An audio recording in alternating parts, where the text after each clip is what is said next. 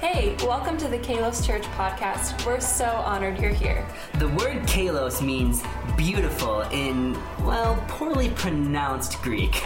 But we're all about making known the beauty of Jesus. So why don't we dive into last week's sermon right now? Hey, we're so glad that you're here. Merry Christmas again. Can we all just say that together? Can we just say Merry Christmas on the count of three? One, two, three. Merry Christmas! Yes, Merry Christmas. It is officially Christmas week, and we're so thankful that you're here again. My name is Pastor Amrita. And I'm Pastor Pradeepan. Yes, and we are thankful that you're here. You know what? Our church, Kalos Church, if you didn't catch it at the beginning, Kalos means beautiful in Greek. And so we believe that God has called us to make known the beauty of Jesus. And we're thankful that you're here. Our church actually is only two years old. We're celebrating our second Christmas together. And uh, we believe that God has us right here in downtown Bellevue.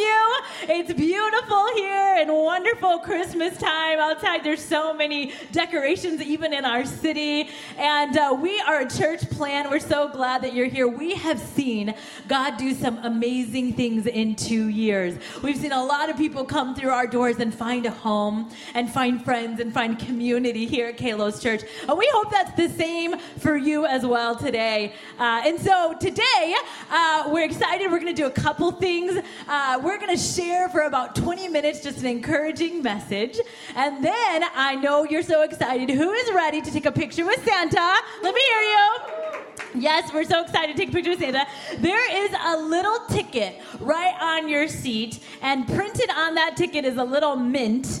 It is a printed mint on your ticket, little green or red. You're gonna take that ticket after service and you're gonna go line up at the booth and you're gonna get your picture with Santa. That ticket is really important, so hang on to it for dear life through this service and you'll get your picture taken with Santa. Well, we're really thankful that you're here this morning. Part of the culture of Kalos Church is that we like bad jokes puns and dad jokes. Anybody with me? And so we need an appropriate Christmas bad dad joke. And this is a, a, joke that resonates with me as a father. And I want to talk to you about four stages of life. Stage number one, you believe in Santa. Stage number two, you don't believe in Santa. Stage number three, I think I'm in this stage, you become Santa. And stage number four, you look like Santa. Wow. You guys want to hear another joke? What's worse than a dad joke? A pastor joke! Ouch. Oh! Uh, we want to share. honey. Yeah, thank you, thank you. Love you. Season's greetings. Yes. Uh, so we want to talk about Christmas and the reason for the season, and we believe that reason is Jesus, and we believe that God isn't like a distant God that's like out there, doesn't care about us, but that God became human, and that's what the story of Jesus and Christmas is all about. Another way to remember that is Christmas is all about God in a bod and his name is Jesus. Can I get a good amen? Even if you've never been to church before, can I get a good amen? and so we're going to talk about this original Christmas moment. And let's turn to the scriptures, the Bible, and read from Matthew 1. It says this And she will have a son, and you are to name him Jesus, for he will save his people from their sins. All of this occurred to fulfill the Lord's message through his prophet. Look, the virgin will conceive a child. She'll give birth to a son, and they will call him Emmanuel, which means God is with us. Amen and amen. You know, when we think of the Christmas season, a lot of us think of the joys. We think of hot chocolate. We think of open fires and being cozy in our PJs and going to Santa. But the original Christmas story was actually one filled with fear and drama and adventure. And I've noticed this even as we travel for Christmas, we want all those warm fuzzies. But sometimes, have you ever noticed that our Christmas plans can easily turn to Christmas pains? You know, I need your prayers. We need your prayers desperately because tomorrow, Monday, we are traveling from Seattle to Kansas with two small children under the age of four. Can you pray for us? the anxiety is already rising. You know, when you before you have kids and you travel, you just get on a plane. You just go through security, you get on a plane, you just sit and relax. It is not like that anymore for our family. We are the family that you don't want to get behind in the TSA line.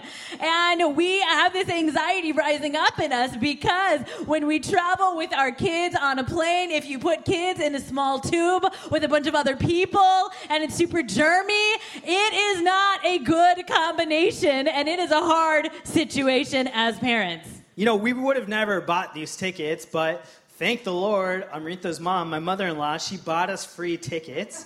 And it, uh, for those of us with kids, when they turn two years old, you don't get free plane tickets anymore. You have to pay full price for half size kids. And that, I think, is inappropriate, especially with all the trauma and the pain we have to go through as parents. You know, you don't like riding on a plane with kids. Well, guess what? That's our whole life. Like, when we bring our kid on a plane, he takes the tray and he puts it up and down, not for 10 minutes, for 10 hours. He touches everybody around, and then as we try to entertain him, we pull out the iPad and, and we hear this for hours. Baby shark doo doo doo doo doo baby shark doo doo doo doo I hate my life doo doo doo doo doo I hate my life and all the parents said Amen. Amen. I mean, this is so difficult. Yeah, you know what? We actually were on a plane with our kids this summer, and I'll never forget our kids were tired and they were just over it, and they both are crying. I've got one, he's got one. We're trying really hard. It looks clearly like we're trying really hard to keep our kids quiet,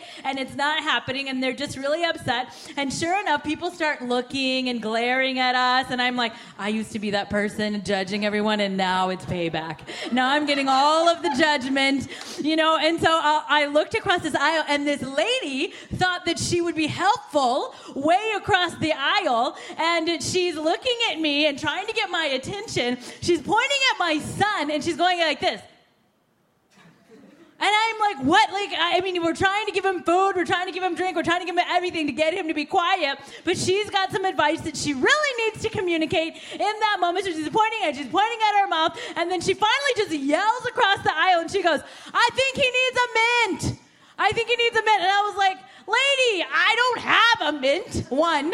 And two, that is not going to help my child. You need a mint. Like, that's how I felt as a crazy mom, you know, because we're in these situations that are just painful. So, can you pray for us? you know, uh, we saw this video, which was a commercial for an airline, where they did something really special for crying babies. And I want you to notice how this one thing that they did turned a painful experience to something pretty positive. Let's watch this video. Ladies and gentlemen, welcome aboard our very special JetBlue flight. We all know when we're flying with babies and they cry on the plane, it can be hard on all of us. This will be the very first flight where crying babies is a good thing. Every time a baby on this plane cries, you'll receive 25% off your next JetBlue flight. In other words, four cries is equivalent to a free round trip ticket.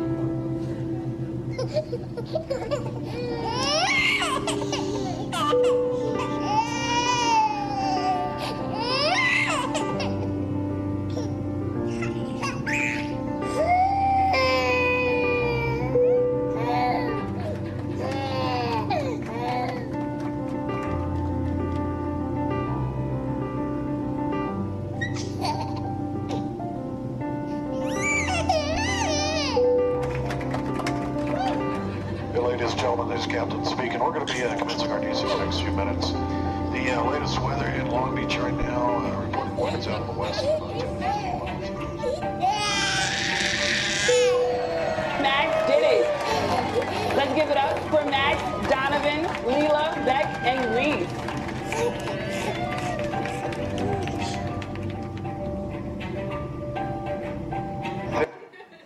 Yes, well, we need that. I don't think we're going to get that. We're flying United. Earlier, someone heard that. They're like, no. No, don't do that. it's amazing, though, how our perspective can change so easily. Like Christmas travels and plans can turn to pains, but when we realize the bigger picture, they can turn back into something joyful again. And today we want to offer some hope in this Christmas season. Yeah, you know, Christmas is supposed to be this time of great joy and happiness, and everybody's spirits are supposed to be lifted.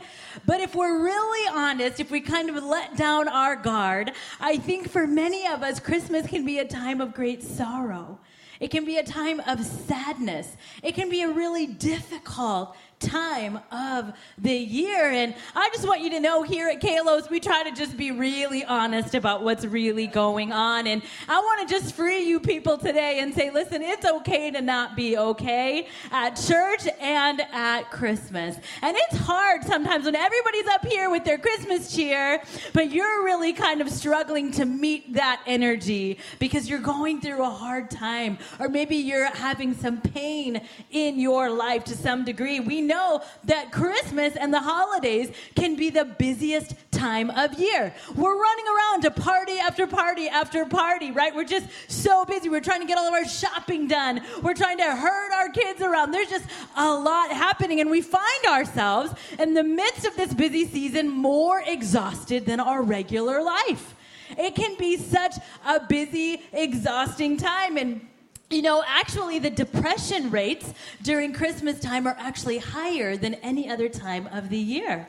Here, this time that we're all supposed to be feeling merry and bright, we're actually really feeling low and sad. And we've got some things going on inside of our hearts and maybe in our families. Maybe you're feeling alone this Christmas. Maybe today you're filled with grief because the holidays are reminding you of someone that you lost, someone that's really special to you. And maybe today you would just say, I wish I had someone to, to, to experience Christmas with. I just feel like I don't have anybody. I, I, the, the holidays trigger depression for me, they trigger hard things for me. It's difficult for me to kind of walk through this season. I know also that there can be financial stress during Christmas time. I was reading some statistics, and one in four Americans will go into debt up to upwards to a thousand dollars this Christmas season, and that's just for Christmas. And then you got to think about paying that back. And I think that we're trying to live up to everyone's expectations and make sure we have the right gift and the name brand gift. And we're in a comparison world where we're trying to keep up with the hustle and keep up with the prices, even that are out there. And, and we go into debt and we have financial stress that's on us. And I wonder today, maybe you're sitting here and you just say, you know what? I am missing home. I am missing my culture. I am missing food. I am missing my traditions. It's a hard time because I just feel like I'm missing out on what's going on in my family and the traditions that we normally have. Hey, we know that Christmas can be a really difficult time and you could be experiencing pain, experiencing some lowness, something that's down. And we want to tell you here today that it's okay and it's valid to experience even all of those feelings during this Christmas season. And so we want to share three quick points that can give us a different perspective on some of these Christmas pains and hopefully will be a blessing and recover some of our joy this season. And the first thing we want to share, based on the original Christmas story that we read in the scripture, is number one, the original Christmas had travel pains. That we are not alone. God is not this distant, deity, this entity that can't relate with our pain. The original Christmas story is all about God becoming a baby, a human, experiencing the same realities that we all experience. Like when we look at Luke 1, we see that there's Joseph, there's Mary, the parents of Jesus. They're traveling pregnant from Nazareth to Bethlehem. I mean, that is intense right from the beginning. Can you imagine trying to convince your pregnant wife to travel on a donkey while pregnant? Don't do it. Would not. I, I can't even. I can't even imagine. I would not be alive today if I tried to do that. That's right. That's you know, right. And so that's how Christmas starts. They finally get to Bethlehem. They go to give birth to this baby, and there's no room for them. So they take him to an area with animals. They give birth in this strange place. And then they place sweet baby Jesus, five pound, eight ounce Jesus, in a manger, a holder for animal food. That does not sound very hygienic.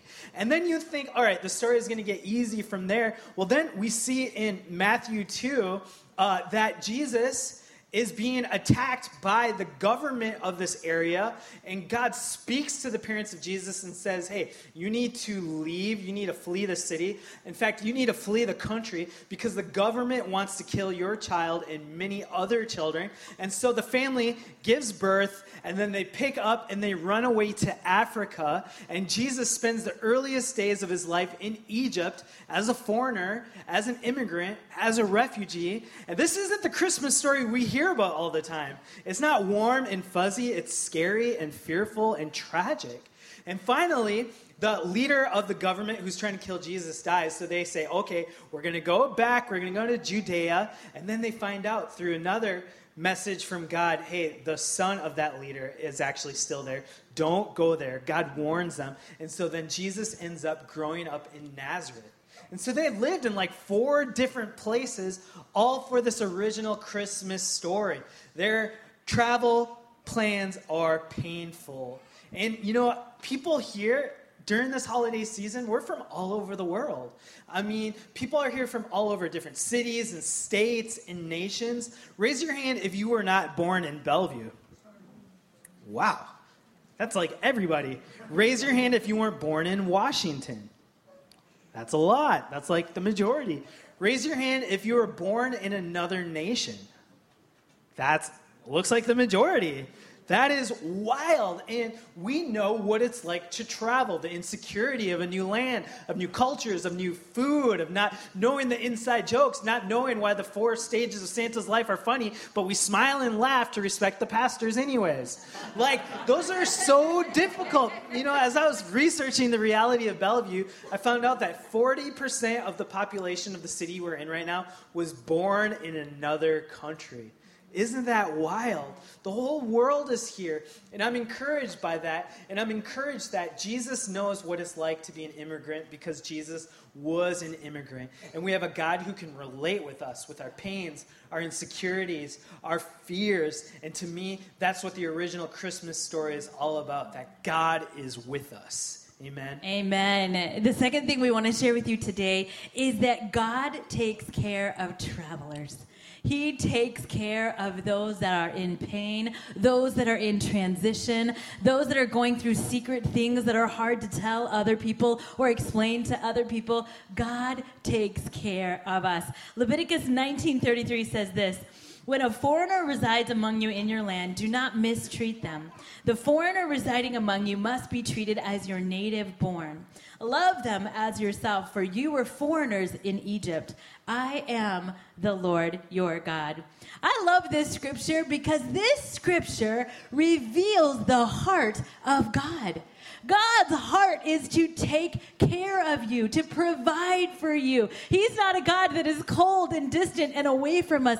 God cares about us. And this, this scripture commands those who are believers in Jesus, those who are following, following Jesus, to love our neighbor, to love the foreigner the way we would love ourselves. And that really could change the world if we did that. So I want you to remember today that where God guides, He provides. Amen. Where God pro- guides, He provides. I'll never forget when we moved here in 2017, we left our home in Michigan and we were so excited for this move. We came out here, and you know, like when you're on your way out here, it felt like it took days and days and days to drive from the Midwest all the way to the Pacific Northwest. We're sitting in the car, and it's just dawning on me in a real way oh my goodness, we just left everybody that we love and know. We just left everyone that was around us when we had our first baby We just left. My husband didn't even have an income when we moved out here. We just, we, I was like, how are we even going to make it? Who is going to be our friends? What school does my kid go to? What doctor do I go to if we need to go to a doctor? There were so many questions, so many unknowns. I tell you what, we didn't even know the house. We hadn't even seen the house that we moved into before we arrived in Bellevue. We'd only seen pictures of it online. And I'll never forget, we rolled up on 164th Avenue Northeast. We go to, we see our house, and I'm not kidding you, there is a kitchen sink sitting in the front yard and there is like plywood and stuff all over the place. We walk in the house and the place is dirty, and it wasn't ready for us to move in. And if you know anything about me, you know that I like clean things.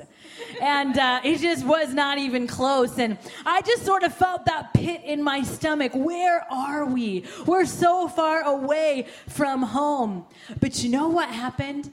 As time went on, we saw God God provide for us over and over and over again. I remember one of our first Christmases here in Bellevue. Some people from our church actually, in the middle of the night, snuck to our house, somehow got in the garage with the door, with the garage door opening. We didn't even hear it.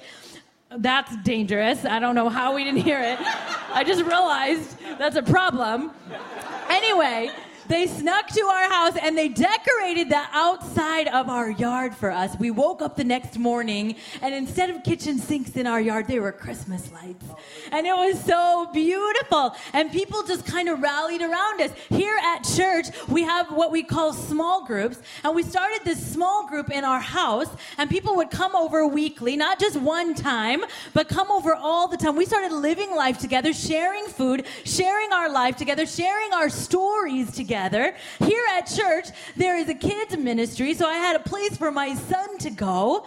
And I just, we just started seeing God provide over and over. He provided for us financially in a very expensive city. He provided over and over and over again. And I want to tell you this morning that you can trust God, that where He guided you, He will provide for you. Amen.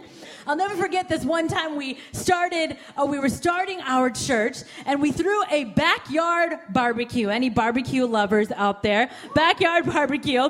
And uh, we had some people over and uh, we didn't know everybody. We just decided to invite the neighborhood. We wanted to meet more people. We were looking for friends. Maybe you're here today and you're like, I need to go to a party to meet some friends. So we were looking, we were just starting our church. We gathered everybody together, just invited the neighborhood to our backyard backyard.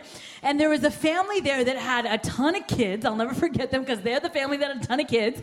And uh, we loved them. We just kind of hit it off with them and had a good time with them. And we had really only met just a couple times. And a couple weeks later, my husband gets a phone call from this family. And uh, they called and they were in a panic and they were scared and they were freaking out because that day, a couple hours earlier, they couldn't find their little boy. Their little boy was missing and they couldn't find him. And they, they called us. We barely knew them. They called everybody they knew, even if they just met us. They called us and said, Hey, will you come over and help us look for our son? We're desperate. We need help. We're about to call the police and get them on it. And they were panicked. And sure enough, we all started looking and we actually found their son. Not much longer after that, he had gone to a neighbor's house and was like playing video games in a room with a friend. If you can't find your kids, try there first. Um, and we found, and he was okay. But I remember just being so shocked that this family, they barely knew us, but they called us. And I wonder if you're sitting here today and you say, you know what? I don't know who I would call if something went wrong in my home. I don't, I don't feel like I have anybody in an emergency. I don't feel like I know anybody or anybody's close enough to me. And I want to tell you, as pastors here, the church is designed to love you and be a community for you when you don't have community. God may be guiding you and loving you through the local church. And I'm just going to tell you right now, this might be a place for you to find a home. This could be a place for you to provide, for you to, to be here and, and to be loved and for us to wrap our arms around you. So, this season, as you're struggling, as you're in pain, as you're in transition, know that where God guides, He will provide for you like He did for us. Amen. And so, as we consider our traveling and Christmas plans turning to pains, we know that God can relate with us. Jesus was an immigrant, that God will provide for us. And number three, I want to share that God wants to be your travel guide. He personally wants to lead you and speak to you. And I know that can sound kind of mystical and crazy. What? God wants to speak to me? But that's what Christmas is all about. We see in the original Christmas story, Jesus is being led by his parents, Joseph and Mary, and as they're about to encounter and experience danger, God speaks through an angel saying, Don't go there. The government's trying to kill you. Don't go here or go to this city. And over and over, Joseph and Mary listen to the voice of God. And because of that, they avoid danger and tragedy on this great Christmas adventure. And we believe that God wants to help you, that you don't have to live life in your own strength. You don't have to simply try to figure out everything alone. God wants to do this with you. He has an amazing plan and a purpose for you. And let's be honest. Many of us in this room, you can't even get to your best friend's house without your GPS. How are you going to go through all of life without direction? You need God's direction. You need His help. You need His hope. You need His plan. And He's got an amazing plan for each and every one of us. Amen? But sometimes we think we're smarter than God. We'll do things our own way. And I, have just found, you might be wondering, I don't really feel like I hear the voice of God. Well, I found this to be true. Sometimes God waits until we're listening until he speaks. Sometimes God wants to know that we're willing to follow him. We're not just going to be prideful and arrogant and go about our own lives. Because let's be honest, the way we're living our lives isn't working. Things are on the rise when it comes to depression and hopelessness and feeling these pains. And sometimes we just got to admit, hey, my way is not working, so God, I'm going to surrender to your way. My family encountered a moment like this, a critical moment of choice. My family is from a small island country called Sri Lanka. Has anybody ever heard of Sri Lanka here? It's a small island nation right below India, and that's where my family was from. And in the 80s, my family was in the midst of a very painful civil war where tens of thousands of people were dying, and they were trying to figure out how we're going to live, how are we going to survive, how are we going to raise a daughter. I wasn't born yet. And they are much like the original Christmas story, trying to protect their own lives. And they're able, thankfully, to immigrate to the United States and live in Minnesota as refugees under political asylum. And so they went from tropical island paradise to Minnesota in the wintertime. And their American dream quickly turned into an American nightmare. Can I get a good amen? and not only that, they were trying to figure out this new life in America. They went to find a Hindu temple to worship at. My family was Hindu, and they couldn't find a Hindu temple to worship at. And they tried to speak the language, but people weren't speaking Tamil, the language of my family. Their job experience and education experience suddenly didn't count, and they realized, like, this is hard, this is difficult. Mixed in with the painful experiences and trauma of war, my family decided that they would end their lives together. They're going to jump off a bridge together. And so this was before I was born, but my mom, my dad, and my sister were thinking of ending it all. And one day, my dad